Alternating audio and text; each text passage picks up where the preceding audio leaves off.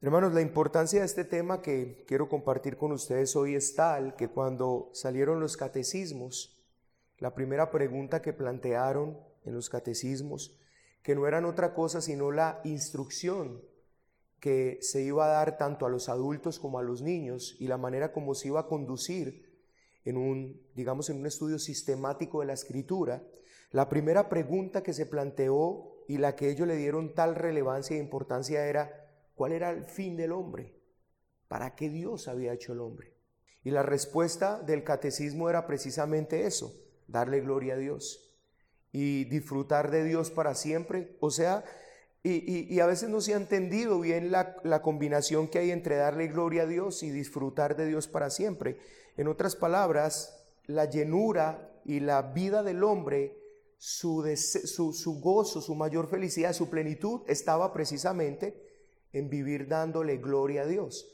O sea, cuando se decía eh, darle gloria a Dios y disfrutar de Él para siempre, no es un disfrute eh, eh, hedonista como se planteó en algún momento, sino que el vivir para Dios y el vivir dándole gloria a Dios debería ser la mayor satisfacción del ser humano. O sea, esa debería ser su mayor plenitud.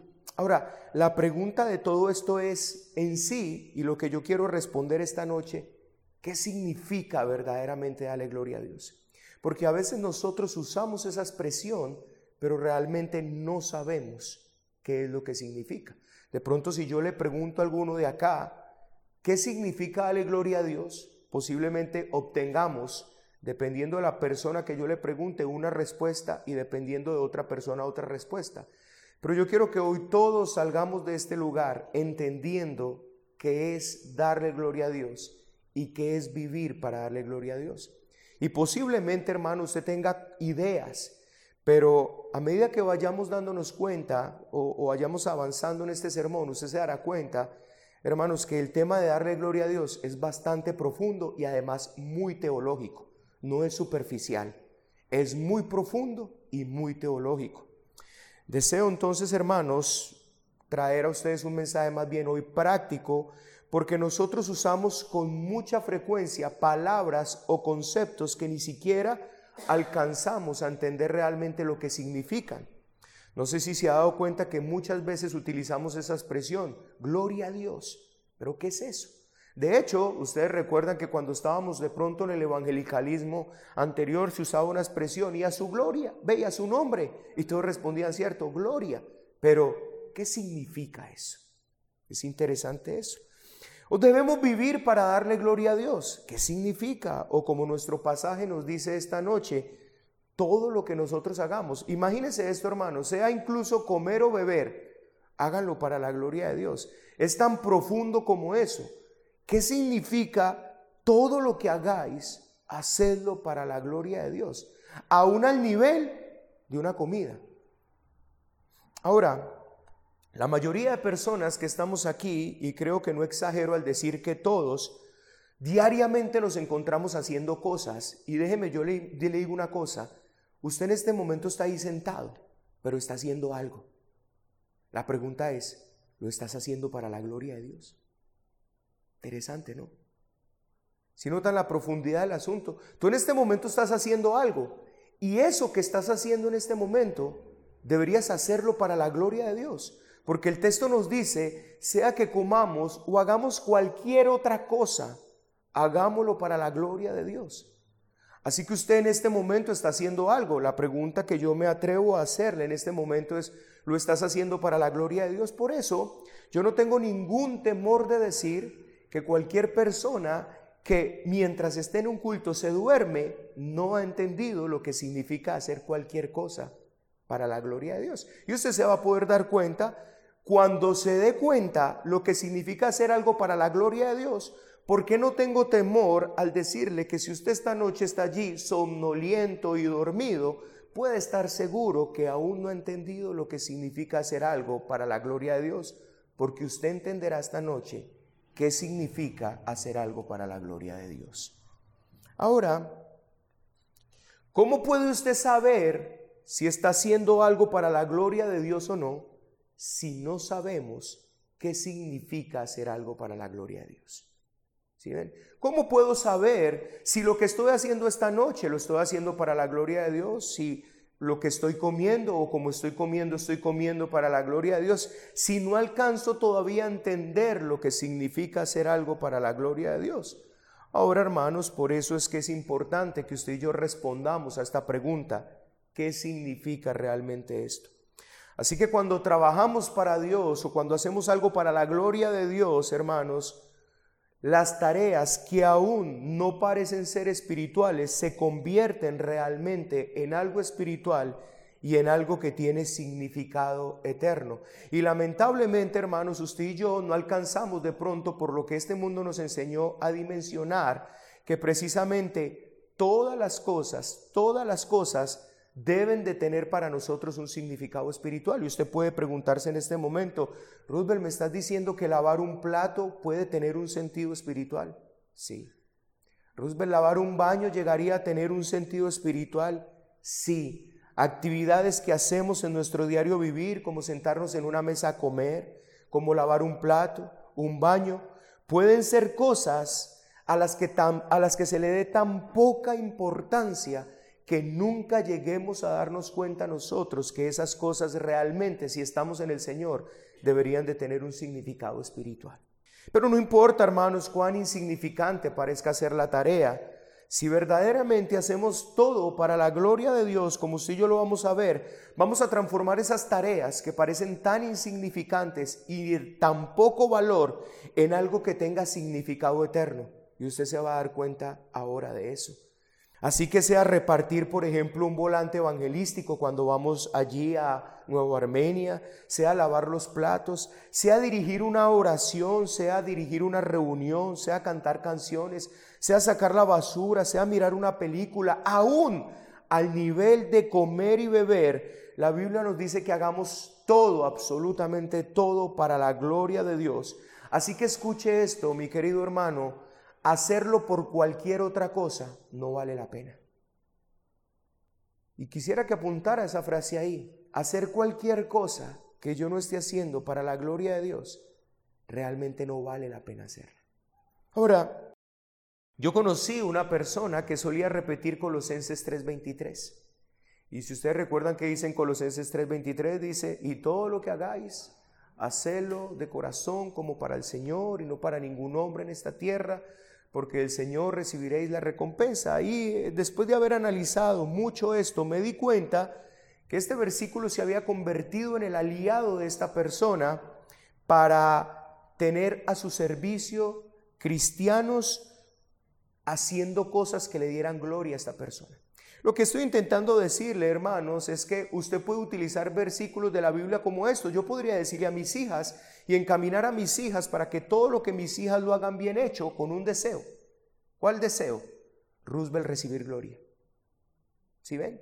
O sea, yo podría encaminar a mis hijas, hijas, ustedes todo lo tienen que hacer muy bien hecho, trabajar y hacer las cosas tan excelentemente, porque ustedes no le están sirviendo a los hombres, sino a Dios. Y puedo tener un, y puedo tener un deseo muy pecaminoso detrás de eso. ¿Cuál? Que al ver a mis hijas yo reciba gloria. Ahora, ya inmediatamente usted podría llegar a sacar una conclusión en este momento. Ah, Roosevelt, ya nos dijiste entonces que hacer las cosas para la gloria de Dios es hacerlas muy bien hecho. Bueno, ya se va a dar cuenta que no necesariamente hacer las cosas muy bien hechas es hacer las cosas para darle gloria a Dios. La persona que les nombré anteriormente o que les dije anteriormente era una persona que tenía un problema en su corazón muy serio, tenía un problema de perfeccionismo. Así que el citado versículo de esta persona, Colosenses 3:23, no era realmente para invitar de corazón a que se hicieran las cosas para el Señor, sino que era su aliado para satisfacer su espíritu de perfección. Deseo verdaderamente que aprendamos este tema para que todos los que estemos en esta congregación aprendamos a hacer todo de tal manera que mutuamente estemos dando gloria a Dios. Ahora, con esto yo no estoy en contra de aquellas personas que todo lo desean hacer realmente bien. Yo doy gloria a Dios por aquellas personas que todo lo desean hacer realmente bien. Pero el problema no es que tú desees hacer todas las cosas bien. El problema es por qué se quieren hacer bien. ¿Cuál es el motivo por el cual quieres hacer todas las cosas bien? Ahora, uno de los legados más importantes, hermanos, noten cómo les estoy llevando y no les he dicho todavía qué significa darle gloria a Dios, porque estoy intentando derrumbar también pensamientos que usted pueda tener equivocados con respecto a darle gloria a Dios, porque alguna persona dice, es que todo, mire, todo lo tenemos que hacer tan bien porque tenemos que darle gloria a Dios. Bueno, hermanos, podríamos hacer las cosas muy bien hechas y no estarle dando gloria al Señor. Como les acabo de decir, puedo estar haciendo las cosas muy bien hechas con un deseo, recibir gloria yo, para mi propia gloria. Ahora, uno de los legados más importantes que dejó la reforma protestante fue que terminó con esa barrera clerigal y déjeme le explico qué significa esto. O sea, el clero, los sacerdotes, los, las autoridades eclesiales estaban como en un rango y había una barrera que levantó ese catolicismo romano, esa barrera farisaica que se había levantado incluso en los tiempos bíblicos, donde ellos eran los únicos que verdaderamente servían al Señor, mientras todos los otros eran vulgares trabajadores. O sea, nosotros somos los siervos del Señor, ustedes allá son los vulgares trabajadores.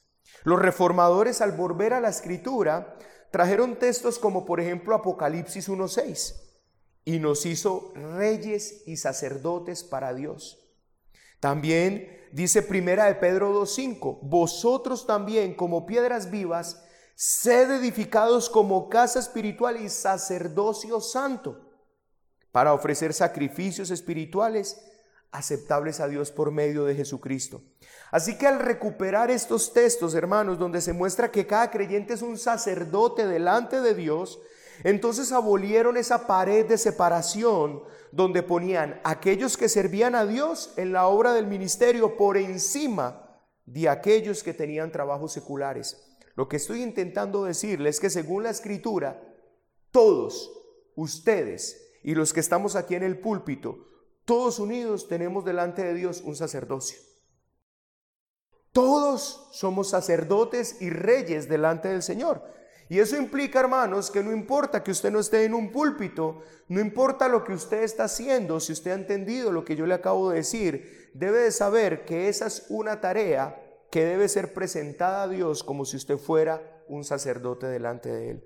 Gracias a esto que hizo el, el tiempo de la reforma, gracias a que abolió esa pared de separación que había, aunque el mundo no lo quiera reconocer, es que comenzó a realizarse las cosas con tal devoción y pasión, así que entienda que estoy poniendo otro par de palabras aquí, con tal devoción y pasión, que ahora desde el lustrador de zapatos hasta el científico más prominente tenían la convicción de que ellos eran siervos del Dios Altísimo con una tarea altamente espiritual, así fuera limpiar los zapatos de otro. Eso fue lo que hizo precisamente el tiempo de la Reforma Protestante, cuando Martín Lutero dijo que cada persona tenía una vocación delante de Dios. Eso es lo que poco a poco se ha ido perdiendo. Por eso, hermanos, es que ustedes pueden mirar hoy, por ejemplo, anteriormente los médicos realmente era una vocación ser médico. Y ellos amaban esa vocación. Hoy no, hoy se hace por dinero, hoy, hoy por eso es que estamos como eh, eh, la ética eh, toda se ha venido al suelo precisamente porque las personas estudian una carrera no porque con ellas quieren prestar un servicio y entienden que ella se debe hacer como una tarea espiritual, sino porque simplemente es la manera como me voy a ganar la vida de aquí en adelante. De hecho, yo no sé si ustedes han visto por ahí un videíto que está girando de un niño, que él está por allá en un rincón como en un cuarto de zapatos y su mamá lo está regañando porque él está mal en el colegio. ¿Han visto ese video o no? Bueno, yo se lo compartí a mi esposa, no sé si todos lo han visto. Pero lo más interesante es que el niño le dice a la mamá que el colegio no lo inventó Dios, sino que el colegio lo inventó un hombre loco que no sabía qué hacer con sus niños. Así que la mamá, lo, pero lo que la mamá le dice es, y entonces, ¿usted cómo va a vivir si no estudia en un colegio? Entonces, si nota, o sea, de una u otra manera, desde niños se está invitando a la persona que tiene que estudiar, no porque por medio de su estudio y de su trabajo va a prestar un servicio a la humanidad y una vocación, sino porque de ahí es donde va a obtener su trabajo o su comida. Desde allí ya se empieza a ver el problema que hay precisamente. Así que sea Jairo que se gana su vida con peluqueando, ¿cierto? Debería de entender que no importa si es peluqueando, no importa si es en un negocio de computadores, no importa si es en un trabajo X o Y, deberíamos de saber que todos nosotros somos sacerdotes delante de Dios con una tarea altamente espiritual, así sea lustrar zapatos.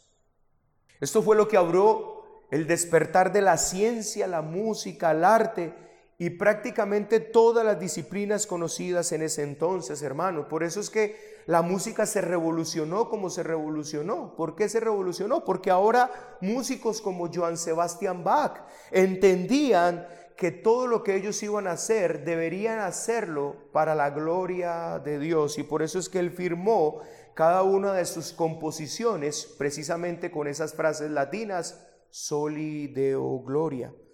Ahora, gracias a que Martín Lutero entonces enseñó sobre la vocación, cada uno como ese llamado de servirle a Dios como un sacerdote, es que tenemos todo lo que la reforma protestante logró en su tiempo. Hermanos, lo que nosotros vemos hoy, los avances científicos, los avances modernos, todo eso, no vino de gente atea, vino de gente precisamente muy creyente en Dios que entendió que ellos no necesitaban estar en un púlpito predicando la palabra para vivir para la gloria de Dios. Las universidades más prestigiosas que usted encuentra hoy fueron precisamente fundadas por puritanos. Universidades como Harvard, como Yale, como Princeton, hermanos, existen gracias al entendimiento de que estos hombres tenían de la gloria de Dios. Déjeme, yo le cuento un poco de historia. En 1638, solamente 18 años, escuche esto, 18 años luego de que los peregrinos ingleses llegaron a las tierras norteamericanas y entiéndase, aquellos puritanos que salieron de Inglaterra precisamente porque ya no encontraron allí lugar para ellos y se fueron en estas embarcaciones a lo que se conocía para este entonces como la Nueva Gran Bretaña y llegaron ellos allí a tierras americanas. Solo 18 años después, ellos ya estaban fundando las grandes universidades. ¿Cómo pudieron hacer eso? Quiero que escuchen lo que aparece en la entrada de Harvard, la Universidad de Harvard, escrito por los puritanos. Mire esto tan impresionante. Después de que Dios nos había llevado a salvo a Nueva Inglaterra, perdón, no Nueva Gran Bretaña, no Nueva Inglaterra, y habíamos construido nuevas casas, miren, ya habían construido, habían llegado, 18 años después ya habían construido nuevas casas, habían provisto lo necesario para nuestro sustento Habíamos levantado lugares convenientes para la adoración a Dios. Sus hogares, congregaciones, en tan solo 18 años ya había levantado hogares, congregaciones para la hora y establecido el gobierno civil, ya habían hecho leyes para el gobierno civil.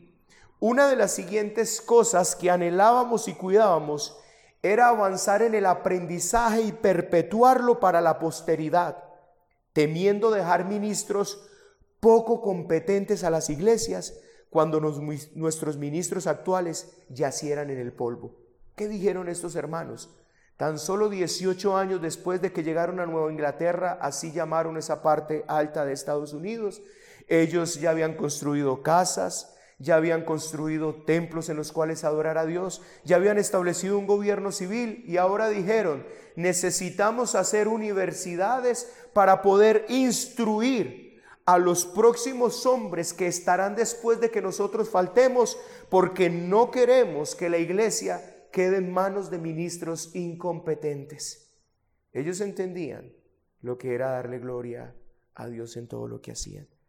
Así que el precepto y la regla de la Universidad de Harvard fue, todos consideraban el, fin principal de su vida. Mire, todos considerarán el fin principal de su vida. Si notan, ¿cuál fue el legado en el que se levantó esta universidad para cuando la gente iba a ir? Era este.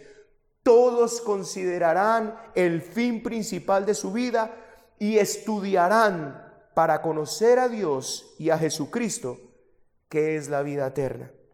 Así pues, deseo, hermanos, que usted se dé cuenta que el tema de la gloria de Dios y hacer todo para la gloria de Dios trasciende el mero hecho de palabras, tal vez sin entendimiento. Y deseo que nos demos cuenta bajo esta introducción que les acabo de hacer, que muchas de las cosas que el hombre impío saca a pecho hoy, porque el hombre las logró, vino precisamente de personas que entendieron que toda labor en su vida era espiritual y por ende tenía que hacerse para la gloria de Dios. Entonces respondamos a la pregunta, ¿qué significa hacer todo para la gloria de Dios? Muy bien hecho, con pasión y devoción, quizá. Posiblemente después de esta introducción usted se vea tentado a responder esta pregunta diciendo, por ejemplo, hacer todo para la gloria de Dios es hacerlo muy bien. Pero creo que esta definición realmente queda muy pobre. Hacer las cosas para la gloria de Dios incluye hacerlas lo mejor posible, pero esto va mucho más allá que hacerlas lo mejor posible. Si tú pones a dos personas a barrer el piso de esta congregación, por ejemplo, o cuando se hacen el aseo las diferentes familias, una puede hacerla mucho mejor para otra, pero eso no significa necesariamente que lo hizo para darle gloria a Dios. Otro error es que muchas personas piensan algo que deseo que se caiga de nuestras cabezas. Pensamos que hacer las cosas para la gloria de Dios es hacer ver a Dios tan glorioso o incluso más glorioso de lo que Él es. Bueno, eso ya es un error, hermanos. De hecho, algunos creen cuando la Biblia habla de que Dios ha hecho todo por Él y para Él, de Él y por Él y para Él, es porque Dios quería ser más Dios. O sea, como que a Dios le faltaba algo para poder completarse a sí mismo. De hecho, cuando la palabra de Dios dice, para la gloria mía los he creado, los formé y los hice, asumen de que Dios hizo esto para ser más magnífico al recibir nuestra adoración. Pero esas personas cometen un error al pensar así, por la simple razón, hermanos, de que Dios no necesita nada fuera de Él para ser Dios. En otras palabras, quiero de antemano, hermanos, que se quite cualquier error de nosotros de creer que Dios es Dios si usted y yo hacemos algo para su gloria. No importa si usted y yo hacemos las cosas o no las hacemos para la gloria de Dios, Dios no cambia en absoluto. Eso ni le pone a Dios, ni le quita a Dios. El que usted haga o no haga las cosas para la gloria de Dios, el que yo haga o no haga las cosas para la gloria de Dios, no le suma un poquito de lo que es Dios y no le resta un poquito de lo que es Dios. Nuestro Dios, mis hermanos, no es como el Dios de los griegos, que se, se debilita ante la falta de oración de sus seguidores. No, nuestro Dios no se debilita, nuestro Dios no se cansa, nuestro Dios no es más Dios, nuestro Dios no es menos Dios. Por eso nuestro Dios es.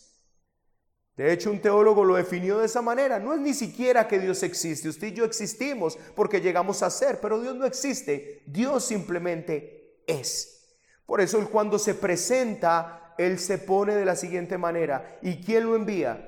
Yo soy, le envía. Yo soy el que soy, el que no cambia, el que siempre ha sido, el que soy, el que siempre seré, el inmutable, el que no tiene variación de sombra ni nada. Eso es Dios. Así que hermanos, por favor, no vayan a creer que cuando se nos dice que hagamos algo para la gloria de Dios, es para que mostremos que Dios es Dios. No, hermanos. Dios es Dios, así usted y yo no mostremos que Él es Dios. Es como su palabra, ¿no? Su palabra es inmutable y su palabra es la verdad. No importa que todo el mundo no la crea o no importa que todo el mundo la crea. Nada cambia lo que su palabra es. Su palabra es verdad. La creamos o no la creamos. Ella no deja de ser la verdad porque si yo la creamos o no la creamos. Ella simplemente es la palabra de Dios. El salmista también habla sobre la grandeza y la supremacía de Dios cuando canta, por ejemplo, tuyos son los cielos, tuya también la tierra, el mundo y su plenitud, tú lo fundaste. Así que Dios no solamente no necesita nada fuera de sí mismo, sino que también Él es dueño de todo lo creado. Así que Dios no creó todo para ser más Dios o algo así. Y no estamos, hermanos, haciendo algo para su gloria cuando tratamos de hacer de que luzca mejor de lo que realmente es. eso en última sería un insulto para nuestro Dios, porque es como decirle, el Dios santo y todopoderoso necesita algo de nosotros para ser glorioso, así que deberíamos ser muy orgullosos para pensar de esa manera. Y sin embargo, es lo que muchas personas piensan que es cuando se trata de darle gloria a Dios, pero todavía sigue surgiendo la pregunta, ¿qué es hacer algo para la gloria de Dios? Bueno, hermanos, creo que hacer algo para la gloria de Dios tiene mucho que ver en que entendamos qué significa que Dios hizo todas las cosas para su gloria. ¿Usted puede responder esa pregunta? ¿Usted sabe qué significa que Dios hizo todas las cosas para su gloria? Cuando nosotros decimos que Dios creó todo para su gloria, entendemos lo que eso significa. Y si no entendemos que Dios creó todas las cosas para su gloria, entonces ¿cómo nosotros entendemos qué significa que nosotros hagamos todas las cosas para su gloria? Así que hermanos, quisiera ponerlo de esta manera, muy sencilla. Hacer algo para la gloria de Dios es buscar hacerlo de una forma que mostremos lo que podamos mostrar de la grandeza y el valor de Dios. Pero escuche esto, como Dios es infinito y no podemos mostrarlo todos, eso es lo que enseña la Biblia, entonces escuche esto, hermanos. Hacer algo para la gloria de Dios es buscar hacerlo de una forma en que mostremos lo que podamos mostrar de la grandeza y el valor de Dios, pero añade un par de frasecitas a esto o un par de palabras a esto. Para mí.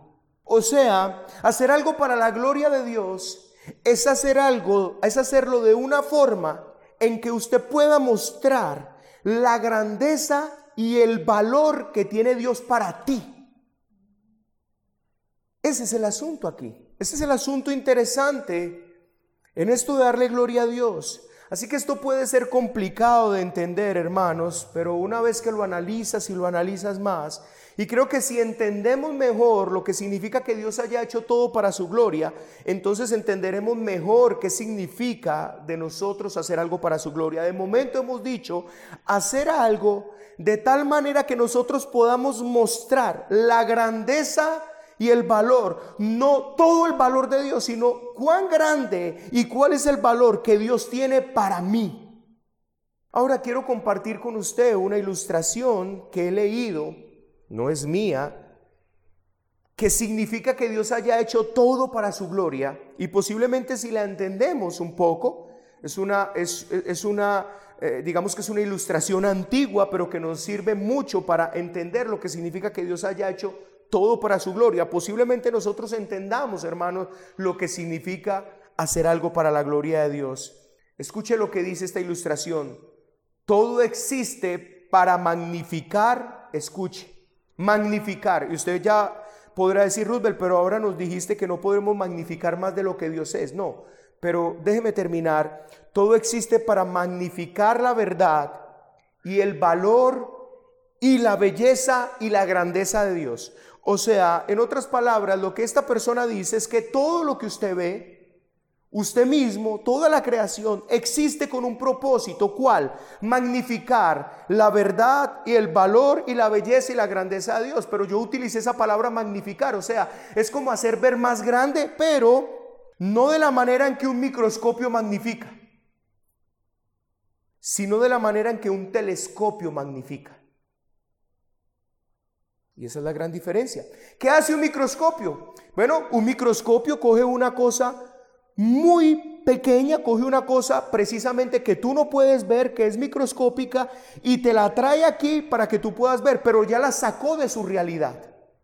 Está fuera de su realidad. Tú la ves grande, pero no es la realidad de eso. Lo que hace un telescopio precisamente es que cosas impresionantemente grandes, traerlas a ti para que tú las veas tan reales como ellas son.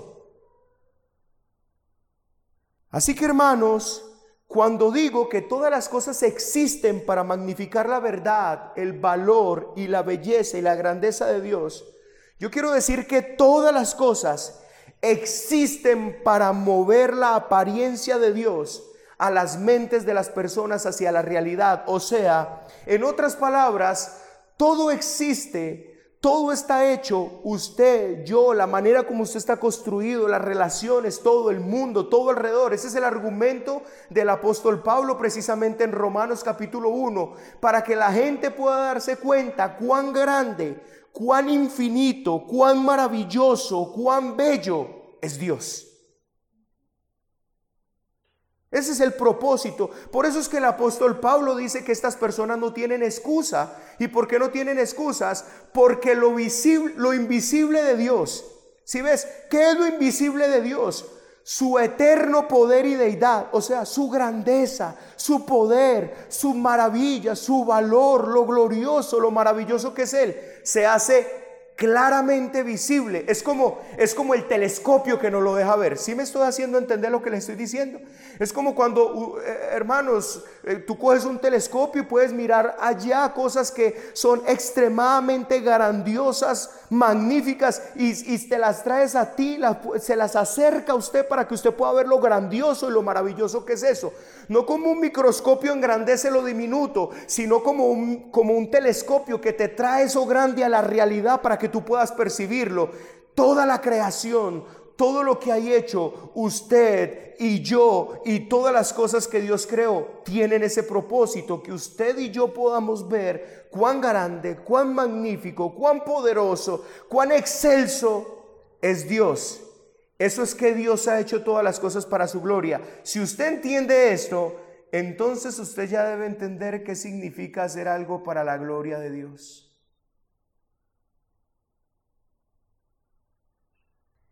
Cuando tú haces algo, se puede ver cuán grandioso, cuán glorioso, cuán excelso, cuán supremo es Dios para tu vida.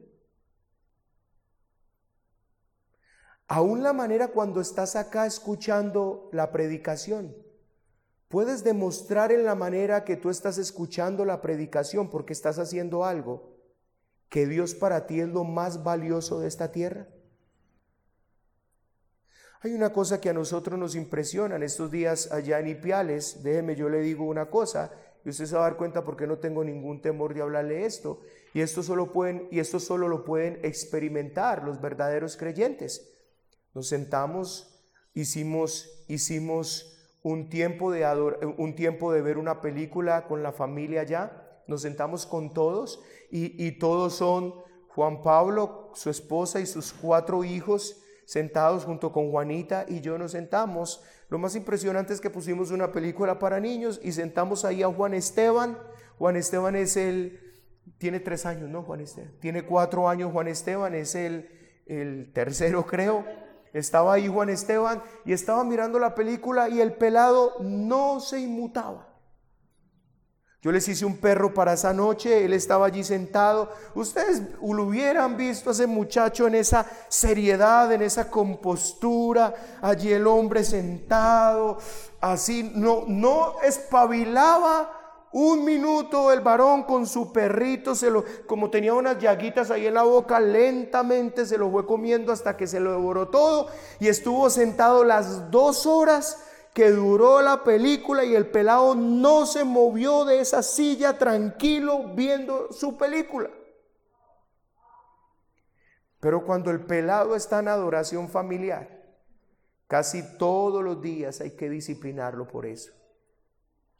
Él estuvo dos horas viendo una película y estuvo ahí quieto, sentado, no espabilaba, no se movía. Ahora estoy hablando de un niño. Pero la pregunta es, ¿y usted? ¿Qué pasa cuando usted está ante una película? ¿O qué pasa cuando usted está ante algo que es muy importante para usted? ¿Sí lo nota? Es tan importante para usted que usted no espabila. Le, le, llama tanto la atención a usted que mueve todos sus sentidos, todos sus deseos a eso, como cuando usted está haciendo algo que es muy agradable para usted. La pregunta es, cuando usted está haciendo algo, usted muestra realmente a través de lo que está haciendo, no cuán importante es lo que usted está haciendo, sino que usted puede mostrar a través de lo que usted está haciendo cuán grande, cuán glorioso, cuán maravilloso, cuán poderoso es Dios para usted. Lo está demostrando esta noche mientras está aquí. Y por eso le digo, con un niño siempre se tendrá que luchar y se tendrá que trabajar porque es un niño que no conoce el Señor, su corazón está lejos del Señor. Pero la pregunta es con usted como adulto hoy. Eso significa que Dios hizo todo para su gloria. Cuando Dios hizo todo para su gloria, no era para que todo mostrara más grande de lo que es Dios, sino para tratar de acercar la realidad de Dios a la gente. Todo está hecho para que la realidad de Dios, la grandeza de Dios, lo maravilloso que es Dios, de alguna manera se haga palpable para las personas. Como un telescopio cuando mira ya hacia lo lejos y, no puede palpar eso que es tan grande y el telescopio se lo acerca. Eso es lo cuando Dios ha hecho las cosas para su gloria, es eso. Para que el hombre, por eso es que Pablo dice, como les acabo de decir, ese es el argumento precisamente de Dios contra, contra el pecado de la incredulidad, porque todo está creado para que la gente reconozca cuán poderoso, cuán glorioso, cuán hermoso, cuán santo, cuán perfecto, cuán veraz es Dios. Pero hermanos, hacer todo para la gloria de Dios es que usted todo lo haga mostrando cuán glorioso, cuán santo, cuán perfecto, cuán veraz es Dios para usted. Si nota entonces, hermano, que trasciende hacerlo simplemente bien. Si nota que trasciende entonces hacerlo con mucha pasión. Yo en estos días le decía al hermano Melkin algo que es bien interesante. El hermano Melkin y yo estábamos saliendo a hacer un ejercicio, pero hermano, usted no se alcanza a imaginar lo que nos costaba. Pero ¿Por qué otros pueden hacerlo con tanta facilidad? ¿Por qué otros pueden dedicarle tiempo a, sus, a, sus, actividades seculares? ¿Por qué? ¿Saben por qué? Porque cuando es para la gloria del hombre es muy fácil que usted tenga una motivación, pero cuando es para la gloria de Dios, qué difícil que es que usted esté motivado.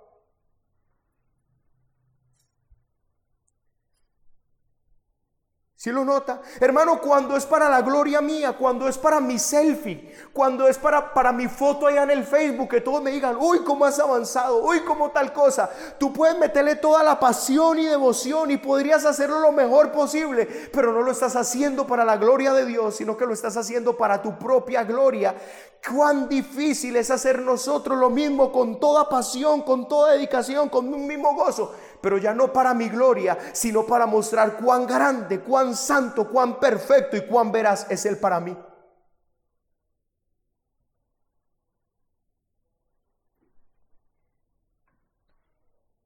Así que pregúntate ahora, ¿haces todo para la gloria de Dios?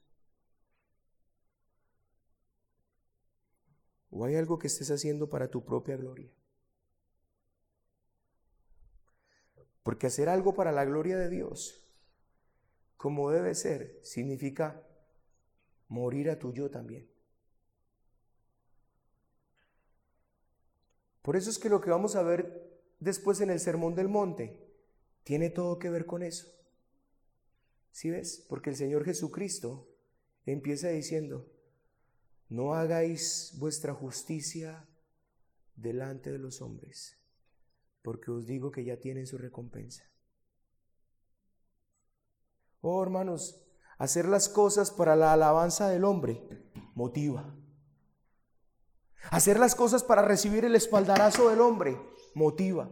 Hacer las cosas para que las personas le digan a uno, uy, qué bien que estás, motiva. Pero hacer las cosas solamente para que sea otro quien reciba gloria para que cuando nos miren a nosotros hacer lo que estamos haciendo nos digan y, este sea el pensamiento, uy, no, Dios tiene que ser muy grandioso en la vida de esta persona para que esta persona viva así. Ese es el llamado. Hermano, y lo tremendo es que da gloria. Da gloria a Dios.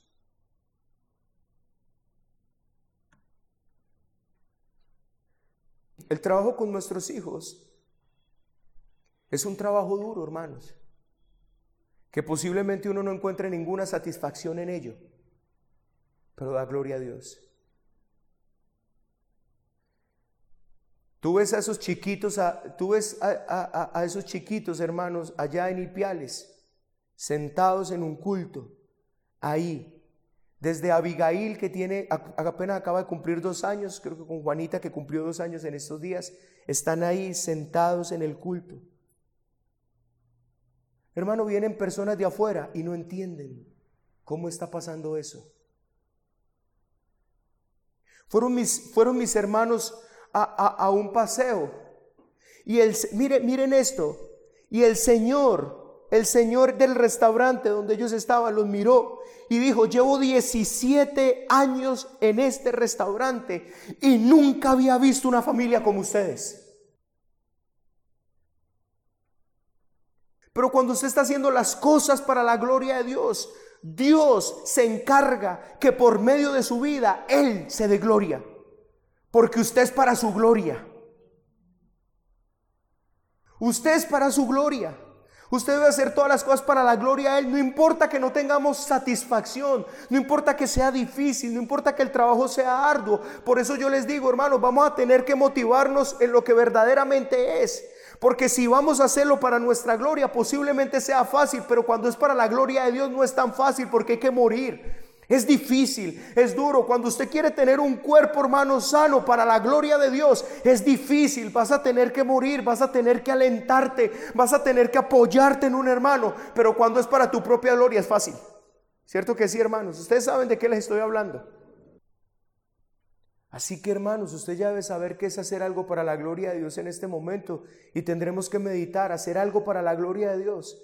Es cuando usted lo está haciendo sabiendo que no lo está haciendo para su gloria, sabiendo que posiblemente no tenga retribución, entendiendo hermano que vas a tener que morir cuando estés haciendo esto, porque no es para ti, sino para el Señor.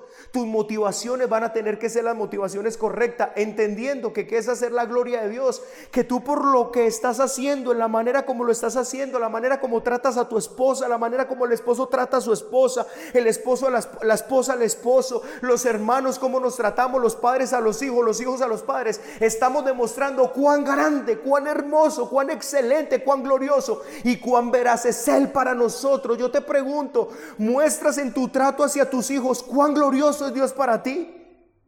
Muestras en tu trato a tu esposa, a tu esposa, a tu esposo, cuán perfecto, cuán glorioso, cuán santo, cuán veraz es Dios para ti. Eso es hacer algo para la gloria de Dios. ¿Notan, hermanos, que trasciende hacerlo bien? Y nota, hermano, que esto no es simplemente modelos subjetivos. Pero una vez entendido esto, hay que aclarar lo siguiente, hermanos. Dios nunca será glorificado en nuestras vidas cuando nos sometemos a Él sin conocerlo. Porque eso significa entonces, hermanos, estar obligados a eso. Eso sería hipocresía. Dios en realidad es glorificado cuando nos sometemos con gozo a su reino soberano, cuando lo hacemos en adoración por cuán maravilloso es Él. Así, hermanos, es que glorificamos a Dios. O sea, entonces, tú y yo nunca podremos glorificar a Dios. Si usted y yo no conocemos a Dios, nunca podremos glorificarlo. No puedes glorificar a Dios de esta manera a un Dios desconocido. No, hermanos, es entre más usted conoce el infinito amor de Jesucristo. Entre más usted medita en el Evangelio, todo lo que ha Él hecho por ti, toda su misericordia en esa cruz del Calvario, entonces pronto usted descubrirá una cosa, hermano, que sus palabras son insuficientes para mostrar cuánto amo usted hace Señor. Y por eso a veces es preocupante, hermanos, cuando uno exhorta a una persona por lo mismo y por lo mismo y por lo mismo y por lo mismo y por lo mismo y por lo mismo. La pregunta es, ¿cuán valioso es Dios para esa persona? Ese es el punto, hermanos, cuán valioso es Dios para ti. Y por eso yo les decía al principio, hermano, mire, si Dios es lo más valioso para ti, si Dios es, es, es, es, hermoso para ti, es veraz, si usted ha meditado en el Evangelio, si usted conoce cada vez más el Evangelio, si el Evangelio ha llenado su vida, hermano, yo no entiendo cómo puede venir aquí a dormir, yo no lo comprendo.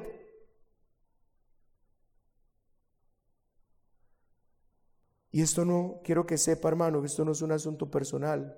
Podrán haber personas que estén verdaderamente enfermas pero quiero que me entienda una cosa, que si Dios es muy valioso para ti, si Dios realmente es lo que la Biblia dice que es para ti.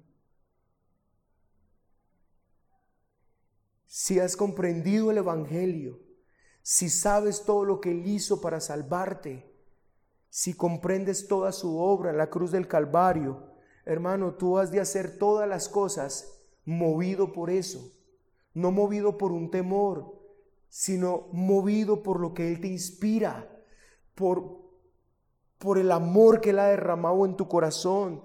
Y notarás que tus palabras empiezan a ser insuficientes. Entonces es tu vida y por eso quieres hacer las cosas bien hechas y por eso quieres hacerla de la mejor manera y por eso no solamente de la mejor manera y bien hecha, sino con la mayor pasión posible. Porque como dice el apóstol Pablo, es como algo que te obliga algo que te lleva. Y entonces, hermanos, mira, necesariamente la gente lo va a ver. Posiblemente tú digas, hermano, mire, a, veces nosotros somos ciegos ante ese tipo de cosas, pero la gente va a llegar y, notará ciertamente que allí algo ha pasado. Notará que definitivamente Dios es grandioso para tu vida. Le dijeron a, le dijeron a mi hermana Lady con respecto, una argentina la vio en ese, en ese paseo que fue y le dijo, ¿por qué no hacemos una cosa? Pásame la tuya y yo te paso la mía y, y me la devolves como está esta. Así que hermanos,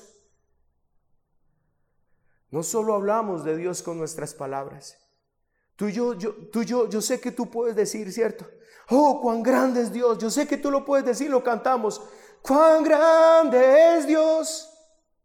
Y cantamos el himno, ¿cierto que lo cantamos el himno? Al contemplar los cielos, sí, bueno, ya, ya me olvidó, pero cantamos el himno. Cuán grande es Él, cuán grande es Él. Cierto que sí, pero mi pregunta es, hermano, lo que tú haces habla de cuán grande es Él. Cómo tú haces las cosas, cómo tratamos a nuestras esposas, cómo criamos a nuestros hijos, cómo morimos a nosotros mismos, cómo nos ayudamos como hermanos, cómo nos exhortamos mutuamente. Habla de cuán grande es Él para nosotros. Eso es hacer todo para la gloria de Dios. Hermanos, los cristianos nacimos para eso. Si yo nacimos para darle gloria a Dios. Para eso estamos acá en esta tierra. No solo con nuestras palabras, sino con todo cuanto hacemos. Si ven hermanos que no es simplemente hacer las cosas bien, hay gente que hace las cosas bien, pero no le da gloria a Dios, lo hace para su propia gloria. Así que hacer algo para la gloria de Dios es hacerlo en agradecimiento a Él por la salvación que nos ha dado en Cristo nuestro Señor. De una forma, hermanos, que mostremos usted y yo cuán valioso, cuán maravilloso es Él para nosotros. No importa qué hagas, no importa si lavas un plato, que tú estés demostrando, cuando lavas ese plato, lo haces con tanto gozo, con tanta alegría, que muestras por medio de ese acto cuánto vale Dios para ti.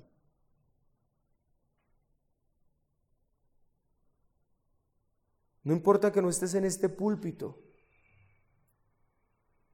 ¿Cuántas, cuánto necesitamos esas mujeres que sean esa ayuda idónea que le da gloria a Dios. Este mundo está en caos. Necesitamos otras mujeres bíblicas que le den gloria a Dios, que amen sus hogares, que desde sus hogares se vean cuánto, cuán valioso es Dios para ellos. Cuánto necesitamos otra vez esos hombres bíblicos que en la manera de guiar un hogar, que en la manera de disciplinar a sus hijos, de amar a su esposa, muestren cuán grande es Dios. Hermanos, cuando Dios creó todas las cosas, lo hizo para que todo reflejara cuán grande era Él. Cuando Dios creó a Adán y Eva, los hizo para eso. Cuando Él iba a tener hijos, los hijos iban a ver a, a sus padres e iban a ver cuán grande era Dios. No más grande de lo que Él era, tan grande como Él es, lo tenían que ver en la vida de sus padres. Hermanos, la propuesta sigue estando en pie. Tienen que vernos tienen que ver esta congregación, tienen que ver a nuestros hijos, nuestros hijos tienen que ver a sus padres, ustedes tienen que ver a sus hermanos y todos acá. Hermanos, mira, ¿sabe que a pesar de que hay, hay momentos que hay desilusión en medio de la iglesia, a pesar de que hay pecado, hermanos, ¿sabe que nos debe alentar a nosotros como congregación? Que aquí, en medio de esta congregación, por medio de las personas, tenemos que ver cuán grande es Dios. Si no estamos viendo eso, hermanos, entonces usted y yo no estamos cumpliendo con el propósito por el cual estamos acá, darle gloria a Dios. Tenemos que verlo. Si pues coméis o bebéis o hacéis otra cosa, hacedlo todo para la gloria de Dios.